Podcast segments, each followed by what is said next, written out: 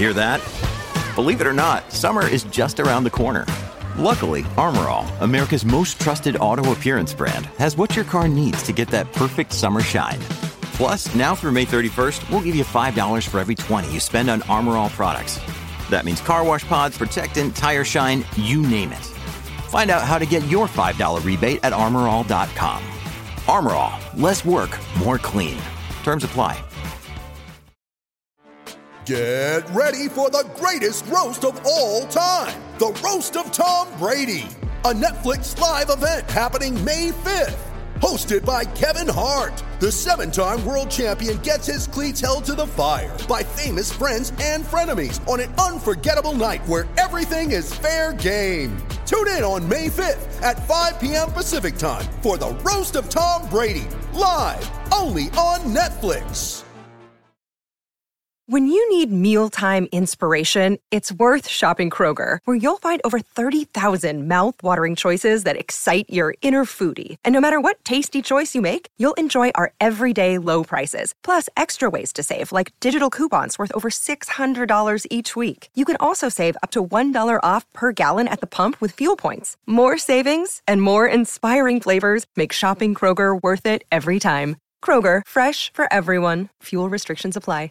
The world is waiting for new thinking, for bold ideas that embrace a globally connected community, working together to create a better future for all. And that future, it can be found here at UC Riverside.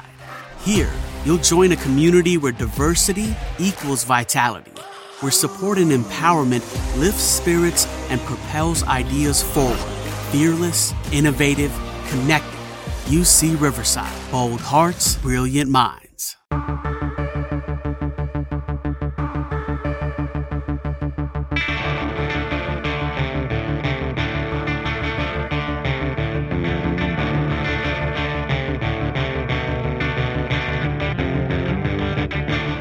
It's the Autosport Podcast. We review Sebastian Vettel's Canadian Grand Prix win and ask if he's now title favourite.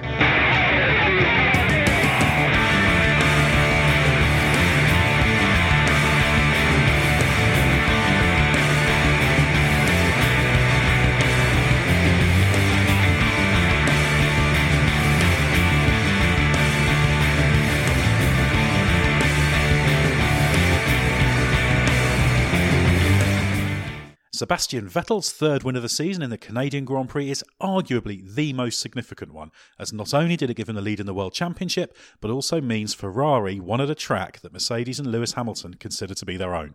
I'm your host, Ed Straw, and joining me to discuss Vettel's win, first is Glenn Freeman. Now, are you still recovering from seeing your hero Jacques Villeneuve in a 1978 Ferrari 312 T3, Gilles Villeneuve's Canadian Grand Prix winner? Yeah, I really am. I don't know why I'm on this podcast, because I can't talk about anything other than Jacques Villeneuve at the best of times, but particularly when we're at the Canadian Grand Prix. So as long as the rest of this podcast is about the Villeneuve family, I'm your man. Well, as I commented while he was going around on the demo lap, he hasn't lost any of his speed.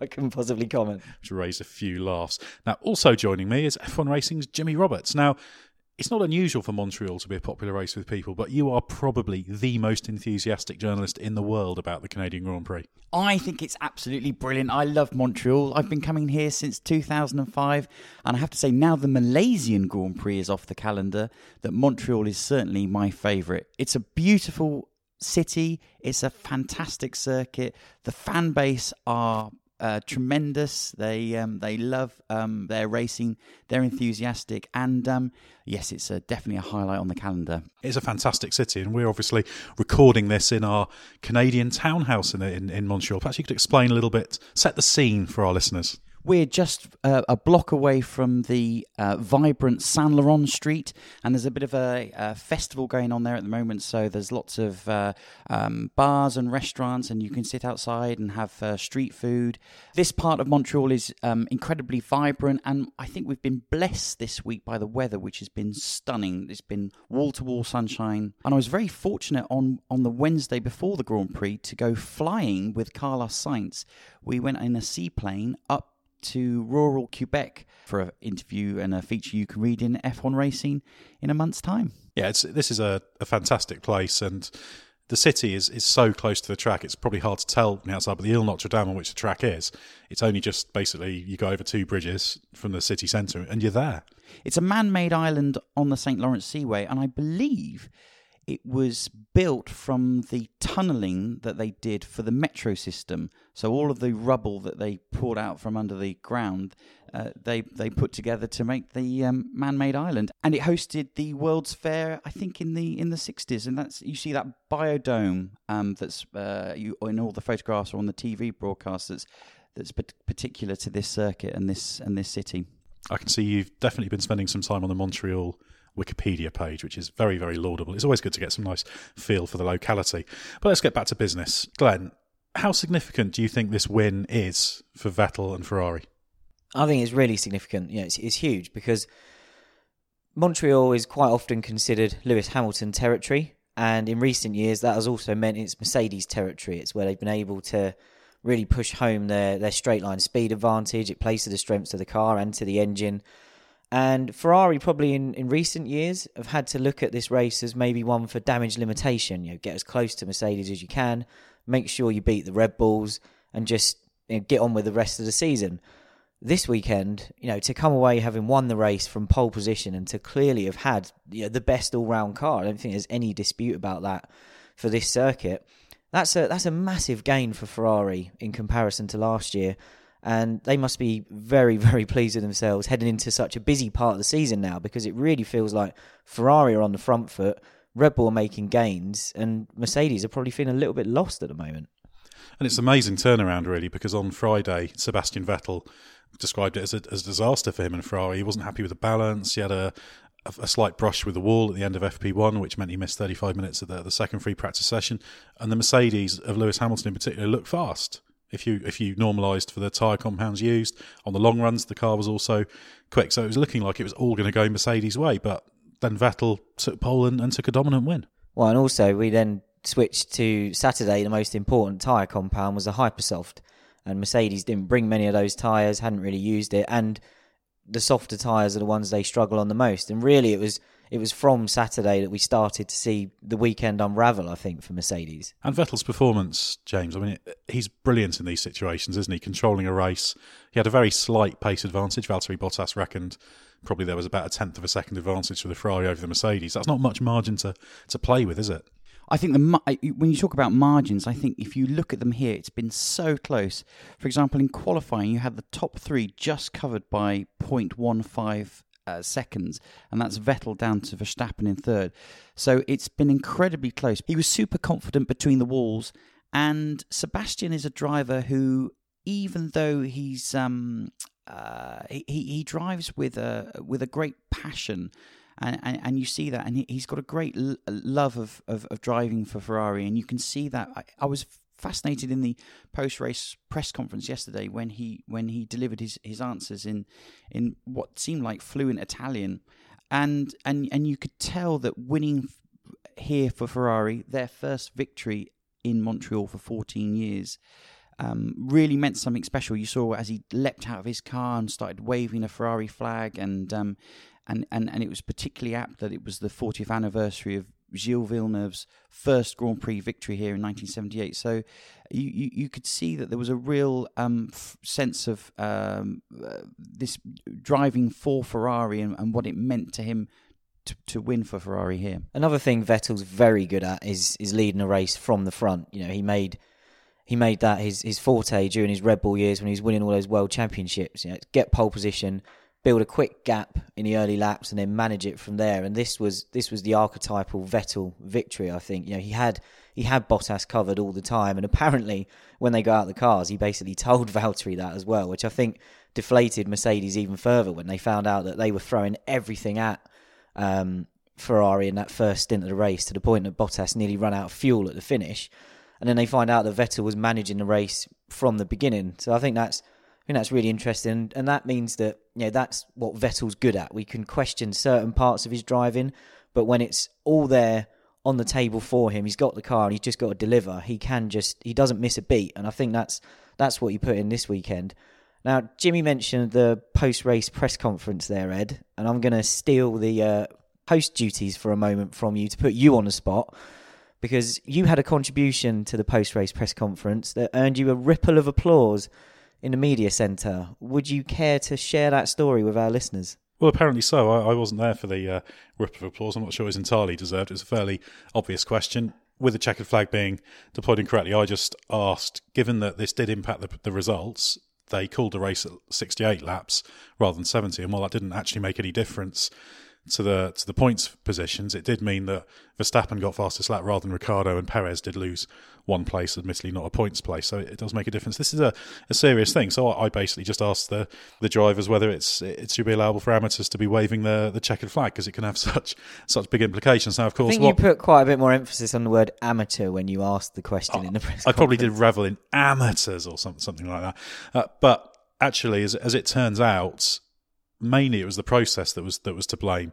Winnie Harlow, the model and activist who waved the flag, she was doing it on instructions of the starter, who basically there'd been a miscommunication. He was a little bit uncertain about which lap was which, and I think he asked race control if it was the last lap, and I think they thought he was saying, is this the last lap? The Vettel's just starting, and it basically led to the checkered flag being waved early. And it's an amazing. It's a bizarre process, because you just think it's fairly simple just to have somebody with a timing screen on the timing gantry who's familiar with the timing screens, knows how they work, and just waves it at the right time. I actually think in this case that having the celebrity waving the checkered flag, which actually I don't think is a great idea, because it is a significant thing. It does actually have safety implications, which we might come back to in a minute. I'm not sure it's a great idea to do that, but actually the FIA process was the problem here. But the regulations say that all flags must be obeyed. So when you see the checkered flag, you must respond accordingly. As you would a red flag, you respond accordingly. And drivers would be absolutely correct to slow down.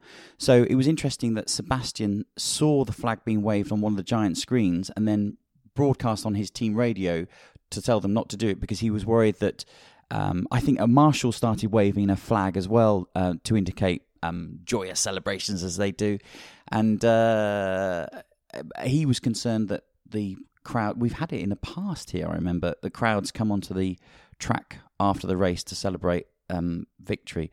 Christian Horner afterwards, we were talking to him about Danny Rick's good drive, and he says, well, he's got fastest lap, which he set on the 70th and final lap. And we had to tell him that lap never existed.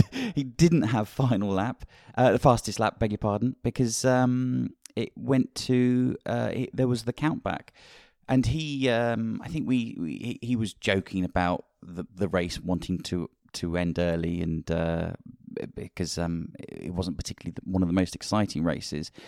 And I think, Ed, you said to him, what if Max had got past Bottas on that last lap? And he turned to you immediately and said, well, then it wouldn't be a laughing matter at all, because those places would have had to have been reversed.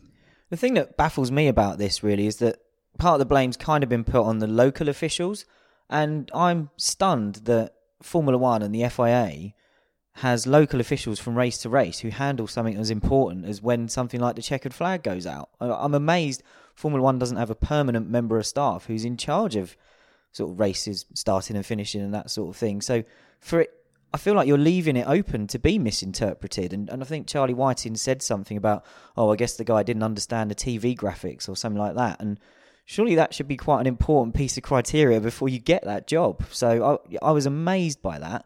And the other thing that I think someone pointed this out to me in the paddock after the race, and then that it really hit home to me, was the fact that all the teams kept racing after the flag had gone out. When the race, I think as Jimmy alluded to, the rules say that if that flag goes out, you obey it. Like, that is the end of the race. And they'll work out the count back afterwards. All the teams kept racing, which either means they don't know the rules or they didn't think they would be applied properly. But then we found out they were asking Charlie Whiting if they should keep racing. And he went, yeah, keep going, like complete the distance just in case. I can't understand how that happened. Well, and this is the thing. There's serious implications to something like this. It's quite amusing when there's not much at stake, as there wasn't. Everyone here. Everyone got away with it in the end, didn't Exactly. They? Firstly, if you had something significant happening after that checkered flag shown an error that could have championship implications, imagine in the worst case scenario, it happens in a world championship decider and something happens in the laps that never happened. to change us. How would you ever run like that? And also the safety implications. Remember the Canadian Grand Prix, remember in 95, they had a problem with crowd getting onto the track at the end. And I think Mika Salo, who was running seventh, stopped because there were crowd on the track, and Luca Bedoya got past him. They were still racing, and I think they had to reverse the positions there so that... I forget which way around they were. That's amazing knowledge. That's up there with Jimmy's Montreal. No, history. It's just one thing I've always sort of remembered, but it is significant. And when these things have safety implications, they need to make sure it doesn't happen again. They are going to look at it, but this happened at China in 2014, a version of this mistake, so that they need to really get on top of it. Now, we've talked a little bit about Mercedes, James. Toto Wolff described this as a wake-up call for them because they didn't have such a great weekend. Are they right to be so downbeat and negative? They came away with second for Valtteri Bottas and fifth for Lewis Hamilton. Okay, not great, but as damage limitation goes, if that's going to be your bad weekend, that's not too bad, is it? To be honest, Ed, I was quite surprised at those comments because I actually think that it isn't really all that bad at all. This track favours qualities in the car which are heavy braking, tractions and low-speed downforce, which the Red Bull has. It also favours those cars with a lot of power and aero efficiency, which the Mercedes has. And one of the things that Mercedes did not do for this race was introduce their uprated engine. That Phase 2 engine, I think they saw something on the dyno and they were not entirely confident that it would have lasted the 7 races it needed to. And so they took the decision strategically not to introduce it here because at a more critical time in the championship, that's when it'd be more... Anyway, if they did introduce that, then that would probably be the 0.2, which would be the difference in qualifying. As I said earlier, how narrow the gap was. That would probably be the difference between where they qualified and probably at the front. Yes, you can look at that as one example. The other thing that I think was briefly discussed earlier was the Mercedes isn't happy on the Hypersoft tyre, and the tyre allocations for this race were decided before the Australian Grand Prix. That concept of car has never really been very happy on that tyre because of how it affects the balance, and you could see Lewis clearly over the weekend unhappy with the balance of the car. He locked up a number of times into the turn 10 hairpin at critical moments.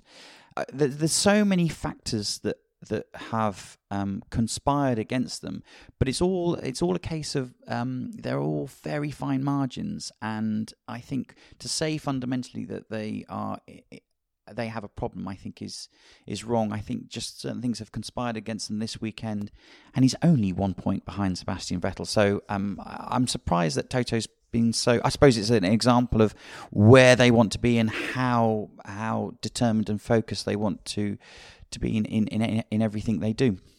I think that final point is actually really interesting. That you certainly can't accuse Mercedes of resting on their laurels or their recent successes. We know that in elite sport, it's incredibly difficult for winning teams in any sport to maintain the hunger to keep winning again, to defend championships, whether we're talking football, basketball, cricket and Formula One. And I think this is a great example of Mercedes, which has enjoyed arguably unprecedented levels of success since these V6 hybrid engines came in. They've still not lost any of that hunger at all, and for Toto to react so angrily, it was clearly a passionate, adrenaline fueled reaction. I'm sure he'll be a bit more calm this week when they're back at the factory and trying to debrief on the weekend. But I think it's also a statement to the rest of the team, like the management are still so hungry for success, so nobody else can let their game drop by even a couple of percent. And I think that bodes very well, because it certainly means that Mercedes aren't going to take this line down. Well, there's certainly tremendous frustration that this is a weekend they expected to win at, and they didn't. I think that gave them a bit of a reality check. And obviously there are frustrations in the race with Hamilton having the problem with the power dropouts. They brought him in early to open up a few of the cooling slots because they said another part failed that was affecting the cooling, although he later in the race did have some power dropout problems again. So I think there was this double frustration, because they'd also lost a place to Daniel Ricciardo, who was able to run overcut Hamilton and get track position because of that early stop. I think they just felt that, as Jimmy was alluding to, there were lots and lots of little tiny marginal things that happened, and Mercedes was on the wrong side of most of them. Conversely, Ferrari, which has over the past few years gone from a a team that you look at and you think, well, why have they done that? What have they done that for? Weird tyre choices, strange strategies. If you look at Ferrari now, it's very, very difficult to question what they've done this year. And the turnaround from Friday to Saturday was tremendous. They were doing huge amounts of work back at Maranello, Antonio Giovinazzi in the simulator. You know, they knew they were having a difficult Friday, but they got on top of it, and they keep doing this. That's a racing team that is working very, very, very well. And I think as Ferrari's got stronger and stronger, Mercedes, some of those cracks that have been papered over by the performance advantage they've had on and off over the past few years are beginning to show. They had an engine upgrade here as well, Ferrari. I think you're right that they are slowly. You say slowly. It's been 11 years since they last won the World Championship, and all you look back at all those years of frustration that Fernando had, and now that Sebastian's been suffering. And there's still no guarantee they're going to win it because it's so narrowly close. And so, they're definitely, there are improvements, but they're so... Their World Championship victory is long overdue. And maybe, who knows, maybe this could be the year.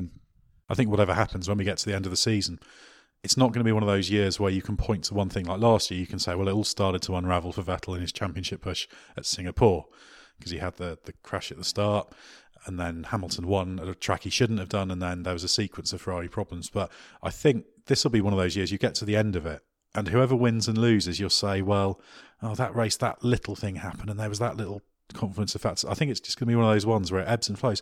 It's brilliant, because while there's not been huge amounts of wheel-to-wheel stuff on track in the past few races, we've got three teams covered by a tiny, tiny margin, and that we're getting swings between who's fastest. Look at the last three races. We had Mercedes fastest in Spain, Red Bull fastest in Monaco, Ferrari fastest in Montreal. That's not actually too bad. That's the stage set for a fantastic season. And for Red Bull to be as close as they were, Jimmy read out the gaps earlier, for them to be as close as they were in qualifying trim in particular on what is clearly a power circuit, I think that bodes very well, because we saw how good that chassis is now in Monaco, where it was the dominant car. It was the car to have. And Renault, I think, brought a small engine upgrade here as well. It's clearly made a little bit of a difference. But, yeah, Red Bull have really kicked into gear now as well. And, yeah, if the gap's going to be big to the rest of the cars that we always quite jokingly refer to as Class B, let's at least hope that the three teams that are in Class A are going to remain this close. Because we do go to race weekend now, not sure who's going to win. And that's brilliant. In my column this week for Motorsport News, I wrote about Max Verstappen, because all eyes were on him at the start of the race, weren't they? 6 races he's had so far, and 6 incidents in those races. And what would he do into turn one? And I thought Christian Horner, Christian, is that a term? I've given him a sort of Austrian lilt. You've given an extra syllable. Christian Horner. He said to Max at the start of the race, "Go for it," which I thought was a very interesting line, because after Monaco, Red Bull management were clearly frustrated with him. They've given him a massive contract to... he's their golden boy. He's probably the third highest earner in Formula One now. Long-term deal. And he arrived in 2018 as if he could do no wrong. And then this litany of errors and frustrations, that this cycle of frustration that built, and then finally after Monaco they said you need to change what you're doing. And I understand that he has less of an entourage here this weekend, doesn't he? He's so he's definitely done something. But what, going back to my point about what Horner said to him, was go for it, which didn't suppress that wonderful racing instinct that he's got. Because if you say to your driver, oh, you've got to be really careful, don't do that, then that's going to worry him in a combative racing situation. But he did go for it, and he went wheel to wheel with Valtteri, and very nearly beat him. But it was great to see. It was the right way to deal with Max's the problems he's had. Well, I must admit, I watched the first part of the race down at turn 1-2, and I saw that happen. You thought, oh, am I going to see them making contact, and a Red Bull and a Mercedes in the wall? But the fact Verstappen was willing to go wheel-to-wheel and make contact is very, very encouraging. Now, I mean, Glenn, on Verstappen, how important do you think it was for him to get through this weekend with a good, strong performance, one when he's willing to stick his head in there, to use football parlance, and still show that spark he's got, but without things going wrong. And of course, talking of heads, without headbutting anybody who was asking about his approach. He stuck his head in there and didn't nut anyone with it. That was an amusing moment at the start of the weekend. You know, he's clearly fed up now of people asking him about his incidents, but they keep asking him because he keeps having more of them.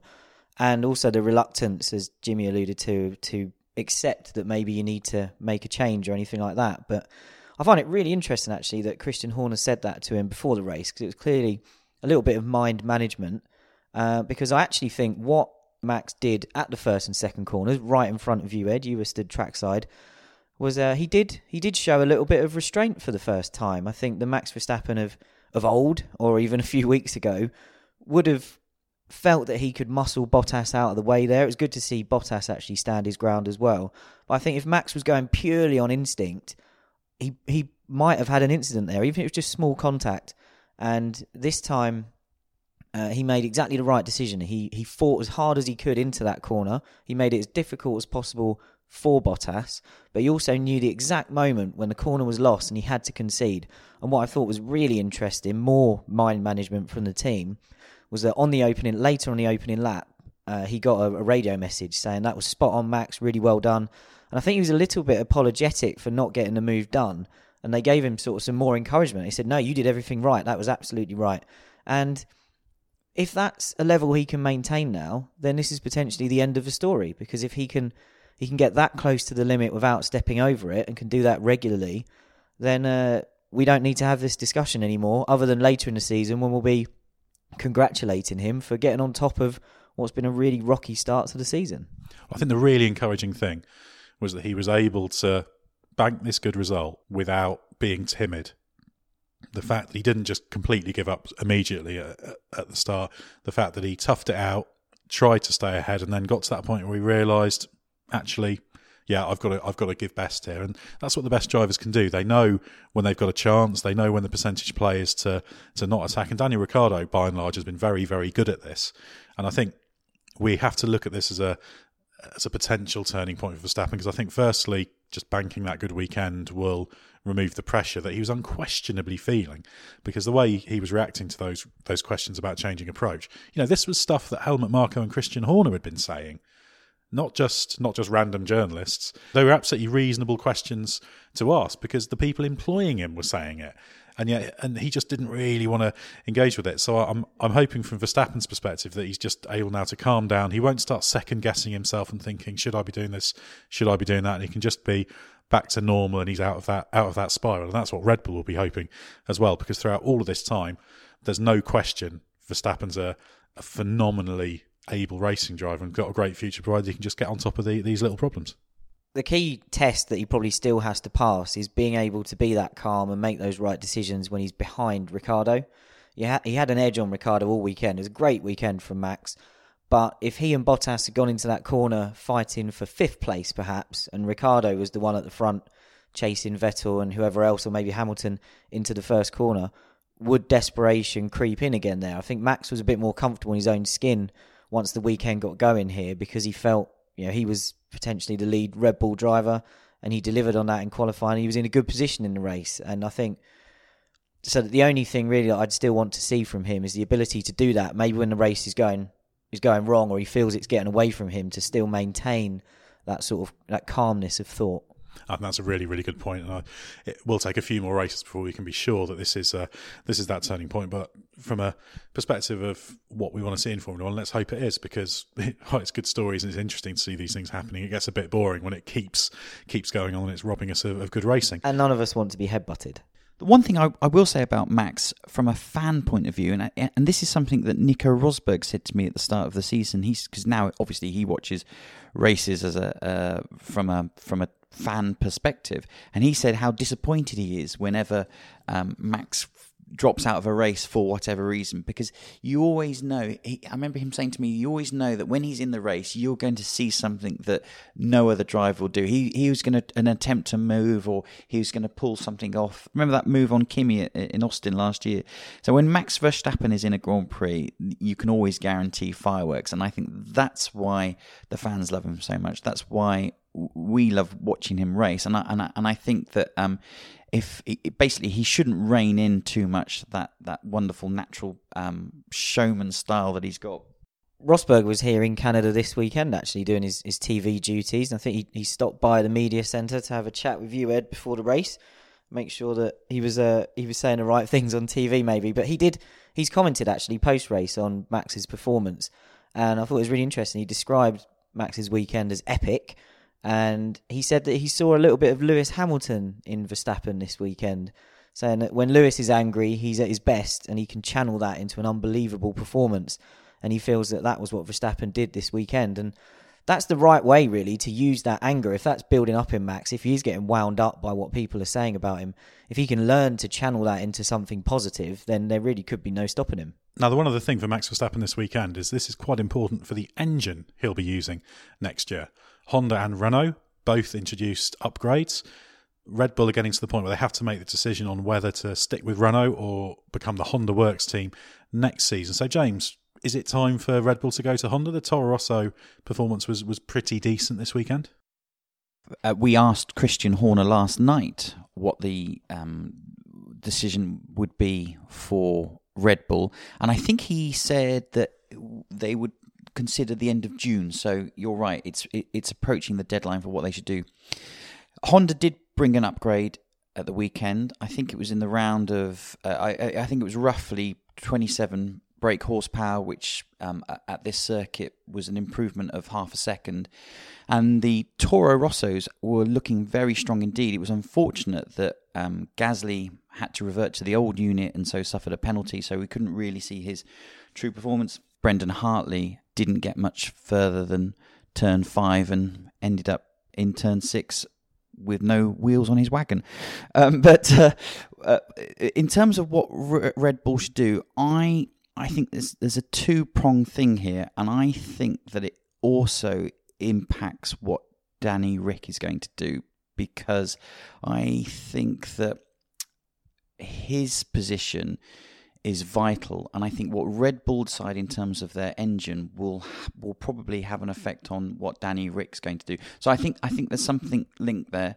From an engineering perspective, should they go? It looks like now that the Honda is probably on a par with the Renault, and it was fascinating for me to see that the Red Bulls lapped the Works Renault team. So it obviously shows how good their chassis is.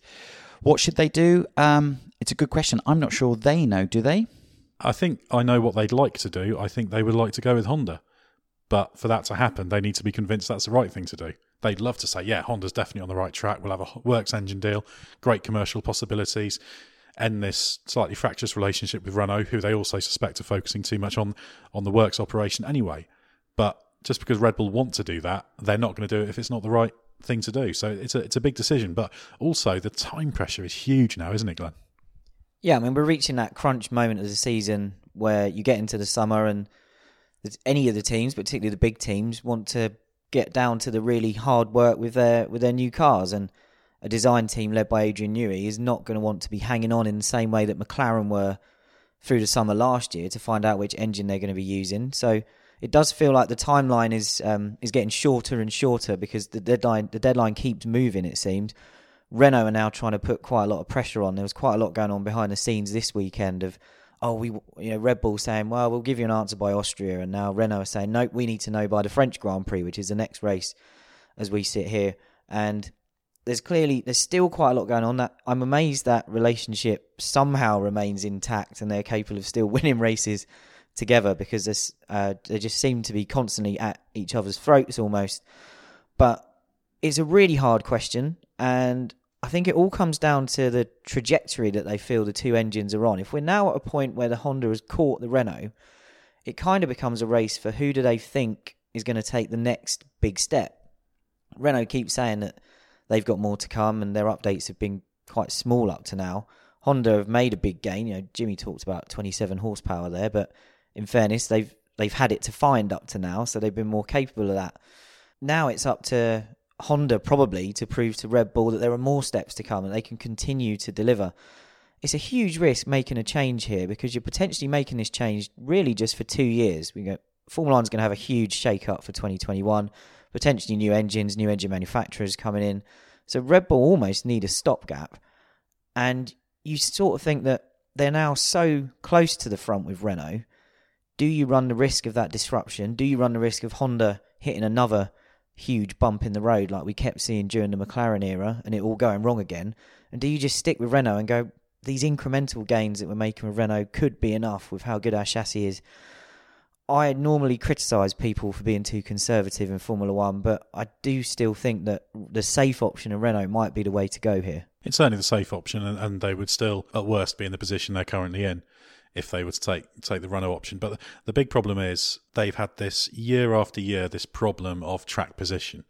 And Renault, unless they can get the qualifying modes there, and that's heavily linked to what the ERS can do, until they can do that, they're always going to be up against it in terms of track position. I think that's why the Honda decision appeals. But it's going to be very, very interesting, because with this time pressure, you know, they've got one race weekend's worth of data there, which is useful. And, you know, no matter what they say, Red Bull will have been looking incredibly closely. They'll have done back-to-back analysis. They will know everything they need to know. There were overlays, you know, going between the two offices in the paddock. Everything was being compared, and the straight line speeds in particular. Obviously, what we don't know there is quite what the downforce levels were, because we've heard that the Toro Rossos were up on the Red Bulls down the straights, but could it be that they just weren't running much wing, because that's what you do when you've got an underpowered engine? Yeah, they've gained quite a bit of data. By Hartley crashing out, they lost 50% of their Honda data from Sunday. And I think really people were saying over the weekend it was the race data that they were most interested in, because most of the manufacturers, I think, can turn the engines up to a certain level on a Saturday for one lap, but it's what you can do over the duration of a Grand Prix that's a real indication of all the strengths and weaknesses of your engine. But the pressure seems to be on here. You know, Renault say they want an answer in the next couple of weeks, so I think this is going to move quite quickly. But just to put into context what Red Bull's up against in qualifying, the Red Bull is the best chassis this year, I think. I think that's fairly clear. It hasn't always been the case in this rules era, but I'm certain that chassis is the strongest. Verstappen lost about a third of a second compared to Vettel on the straight bits in qualifying, and he was less than that behind. So, you know, you normalise the performance for the power units, which I know is a little bit of a simplistic way of looking at it. The Red Bull is ahead, so that's what they're going to be very conscious of, and Red Bull feel they've wasted quite a few years, which is why I think they'd love to go to Honda if they can, but only they'll have the depth of data to really make that decision. Do you not find it fascinating how poor McLaren are at the moment? Because they spoke pre-season about if we just had a good engine package, we'd be in a much better position. And look at Fernando Alonso yesterday. It reminded me of 12 months ago. Do you remember when he retired his car and went and sat in the crowd? And he must be so exasperated coming in with it was an exhaust failure, wasn't it? An exhaust problem, but I think the temperatures rose and he had to come in. Well, he drove pretty well and he was going to finish 10th. Yeah, but brilliant. 10th. I'm sure he's very excited about that. On Saturday, I went to, we still call it Meet the Ron, even though Ron Dennis isn't there anymore. But I went to McLaren's post-qualifying media briefing with Eric Boulier and Zach Brown. And Fernando was asked about the car, and he said, you'll have to ask the senior management. And then he disappeared. And then they were asked about the car. And very amusingly, Ed, I don't know if you saw, but Fernando's head popped up from over the partition wall. Yeah, it was just above me, wasn't it? And he comically put his hand to his ear in the direction of Eric and Zach to amusingly listen. Anyway, and they gave an answer, and they admitted, yes, we're not strong enough. Anyway, about 5 minutes later, he walked out with his trainer and his PA, and that was it. He was back in the city of Montreal by about 5 p.m. He'd had enough. So the rumours are more and more that McLaren. It was a shame for Fernando because it was his 300th Grand Prix this weekend. They put on a bit of a show for him, commemorative T-shirts. But they will be doing everything they can to keep him. But you can see at his age now, what is he, 36? That if he went to a competitive IndyCar team, that he basically wants to be winning, doesn't he? And yeah, that's what matters to him. And coming back to your first point, McLaren said last year when they did this Renault deal that Red Bull was their benchmark. and they've been shown up entirely by what Red Bull have done. Well, they've been shown up by the Works Renault team as well. No, that's very true. Well, they keep talking about, McLaren keep talking about being in a battle for fourth in the Constructors' Championship, but to be honest, they were up in fourth on the back of some good race performances. The race team itself's actually doing a pretty good job, I would say, and Alonso and on and off Van Dorn are doing a decent job, but technically then they're not in that fight for fourth place really, even though they're not too far behind Renault. But yeah, they're in very bad shape. But what Zach Brown has admitted is that maybe they let the Honda problems overwhelm them a little bit, in that let's say Honda was responsible for 3/4 of their problem over the past few years. That gave them a free pass to ignore the other 25% of things. And now they've got this engine the same as Red Bull, and suddenly all these other problems that were shrouded are coming to the fore, and they have had a wake-up call. And I think they've now started to look more long-term, and they're admitting now that perhaps 2021 is the point they need to be looking to. Because they've got to get a technical director, they're restructuring. All this stuff not only takes time, it takes time to identify the right people, it takes time for them to be available to come in, it takes time for them to be able to influence what's happening. There's a huge amount of lag in that process. So we are talking years now, not months. I think 2021 is a very convenient dot on the horizon for people who aren't quite where they want to be at the moment. There's always one of those in F1. Yeah, exactly. But what I thought was really interesting, we talked briefly there about last year, McLaren constantly talking itself up, talking its chassis up, and Fernando was very guilty of this as well. How many times did we hear best chassis on the grid and all that? And we've got the answer this year. They're miles away. But somebody put Alonso on the spot this weekend and asked him that and said, you were telling us last year this was the best chassis on the grid. What's gone on? His way around it was kind of to say that the chassis has different characteristics this year and that maybe the strengths and weaknesses have changed a little bit. It does certainly seem that the car's not very good, I think you said, Ed, in low-speed corners, which they were good in last year. It's looked a bit unstable. Certainly under braking on entry and low-speed corners and on direction changes right from the start of testing. And I remember seeing that trackside in Barcelona, and you speak to the team and they say, yeah, the Australia update should fix that, but none of the updates that have come in have. So it's worrying. The Australia update that arrived for Spain 5 races later. Yeah, something like that. But there's no quick fixes in Formula One. There's some fundamental problems in the way they are operating technically in terms of design team, the aero side, that need to be solved before they can do it. So right now they're just in get the best out of it, and qualifying 14th and 15th, and they weren't even that close to being a place higher. It's pretty bad for them. We should just very, very briefly touch on the driver who picked up the point that Alonso lost, which is Charles Leclerc. Now, Glenn, that's his third points finish in 4 races. Ferrari have him under contract. He's long-term seen as a Ferrari driver. He's making a very strong case to be promoted for 2019, isn't he? I think he's made the case now. He took a couple of races to maybe get his head around Formula One. He said this weekend that the step from F2 to F1 was maybe bigger than he expected. And, there are a couple of scrappy moments at the start of the season, and people are very quick to jump on anyone who arrives in F1 with quite a lot of hype. The first mistake they make is like, oh, well, you're not as good as everyone said you were going to be. But he's overcome that. He's got used to the car. He's got used to F1, and he's now delivering consistently over Grand Prix weekends. He's becoming a regular Q2 contender. He's in these fights for points. And yeah, he was a little bit fortunate this weekend in that he drove a very good race. He was in a race-long battle with Alonso, really, and Alonso had kind of beaten him to that point. But Leclerc was there to inherit it when Alonso's car conked out. And there were plenty of other drivers behind him. None of those were able to put themselves in that position to pick up those scraps. What I like about Leclerc is that I don't feel that we're talking about him in flashpoints or great moments. We're not talking about one stunning overtake or a massive piece of oversteer or something that gets captured on TV. We're talking about him already as a guy who's delivering over the course of a full duration of a Grand Prix. He's had a couple of races now. He's been in a race-long battle with Alonso. He's technically lost out both times, Spain and Canada. He fell behind him eventually, but imagine if you're in his position, how much you must be learning, kind of going to war on a Sunday afternoon against someone like Fernando Alonso. And I think he's proven himself very quickly. And to be honest, that's what the really good drivers do, don't they? There aren't many of the greats in Formula One who we talk about and go, well, it took him a few years actually to get the hang of it. There's normally something you see from them quite early on. And that's what's really impressed me about him. We're not having to look for for little pieces of positivity we can pick out. We're looking at sustained performance from him already, and I think that's really impressive. Well, Glenn, you're going to promote him. From my perspective, I'm going to promote him. I always think when you have a young driver of that ability and you give them a little bit of experience and they've shown they can do it, you move them up because they'll rise to the occasion. James Roberts, we'll let you have the final word, would you? Can you make the case for Kimi staying on, which he probably will? When have you ever known Ferrari put a young driver in their car? It's not something they do, is it? Maybe Felipe Massa, but then they suddenly realised that he had to go back and do another year at Sauber. Well, he did 3 years racing at Sauber and a year testing for Ferrari before he got put in exactly as the junior partner to Michael Schumacher. Perhaps you could make a case for Eddie Irvine going into Ferrari. Back. What? Sorry? Coming back and taking the drive next year. Now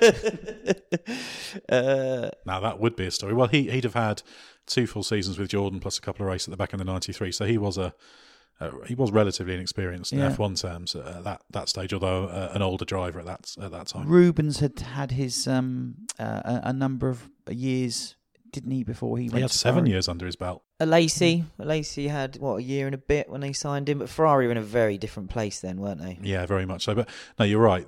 In terms of a driver in their second season, it is very, very rare. And even if you look back, for example, the late Jules Bianchi, he was on that pathway to being a Ferrari driver, but he had 2 years at Marussia, and then the intention was for him to race for Sauber in 2015. And then it's like, right, see how you do there, and then we see what happens. So very, very phased. But what you're arguing there is what Ferrari will do. But if you get the phone call and Marciani says, James Roberts, we need you to come in and be team principal, and your first job is to decide the driver lineup for next year, what do you do? Well, as I sit in my desk at Maranello and look at all the drivers available, I would not promote Charles Leclerc. I would keep him at Sauber for another year, and I would be busily finding the telephone number for Dan Ricciardo. Notice I put a little emphasis there on his Italian surname.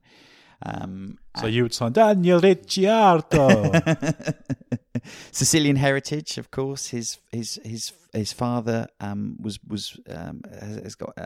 from Sicily, and I would not promote Charles, even though he's a lovely bloke, and I agree with everything that Glenn was saying and yourself about how excellent he is. But no, I would keep him there.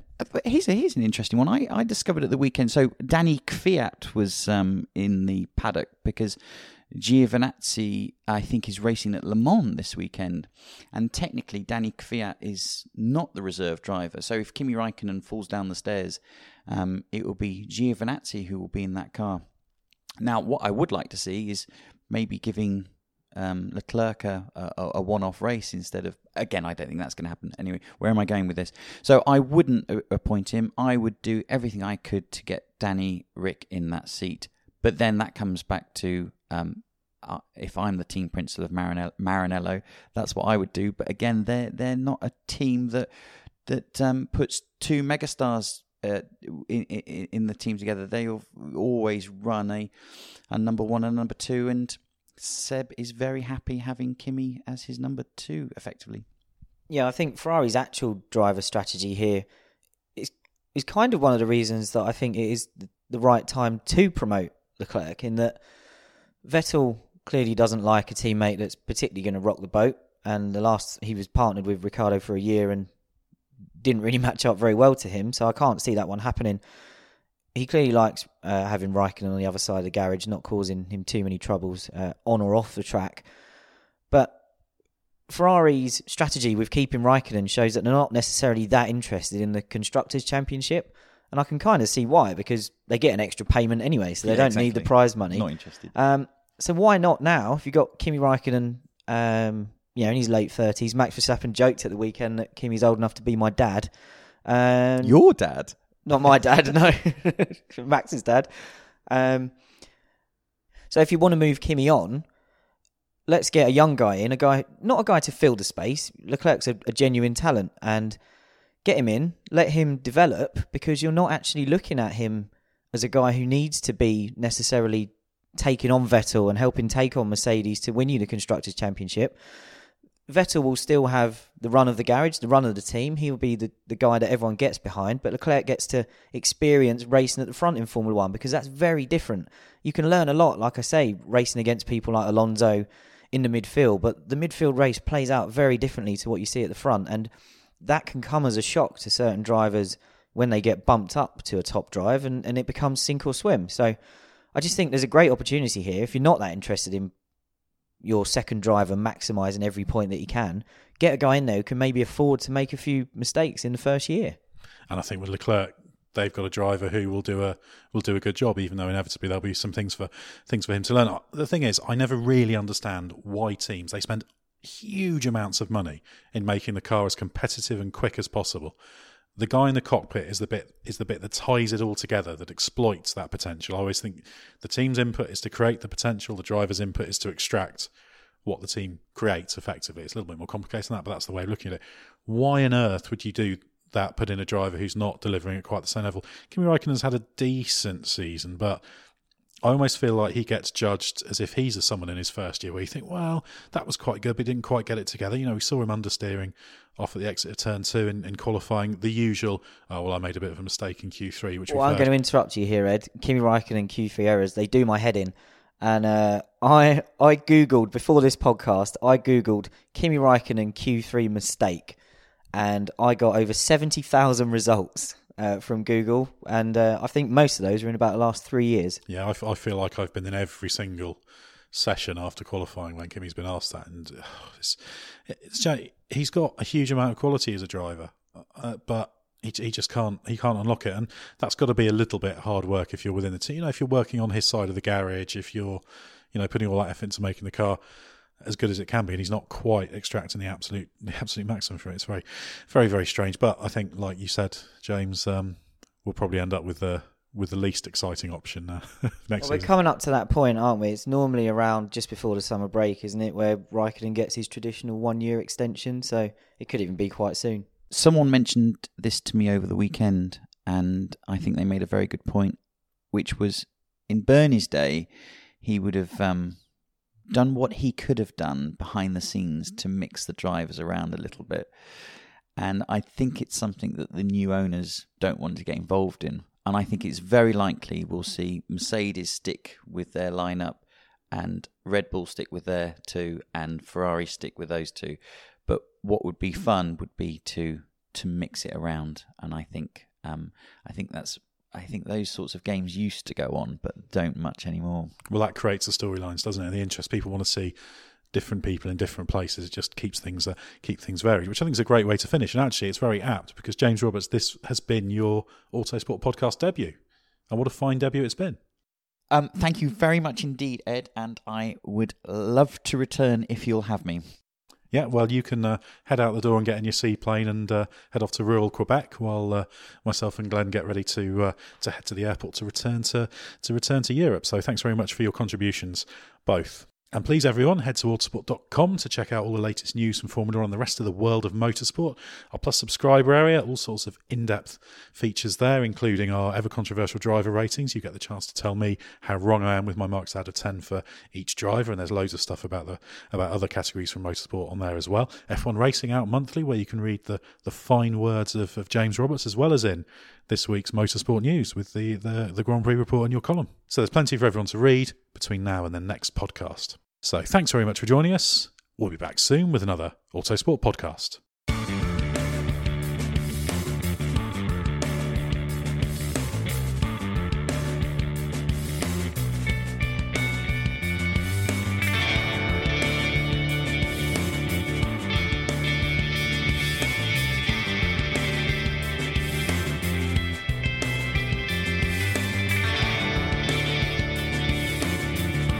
Music is 6am by Trilo, written by Marcus Simmons. See soundcloud.com/Trilo music.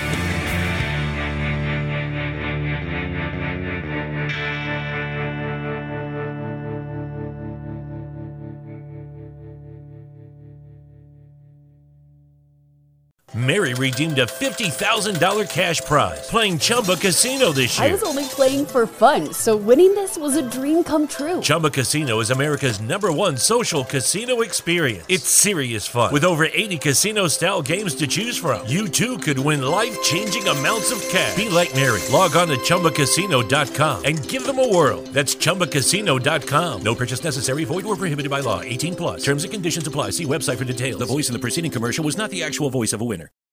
Sports Social Podcast Network.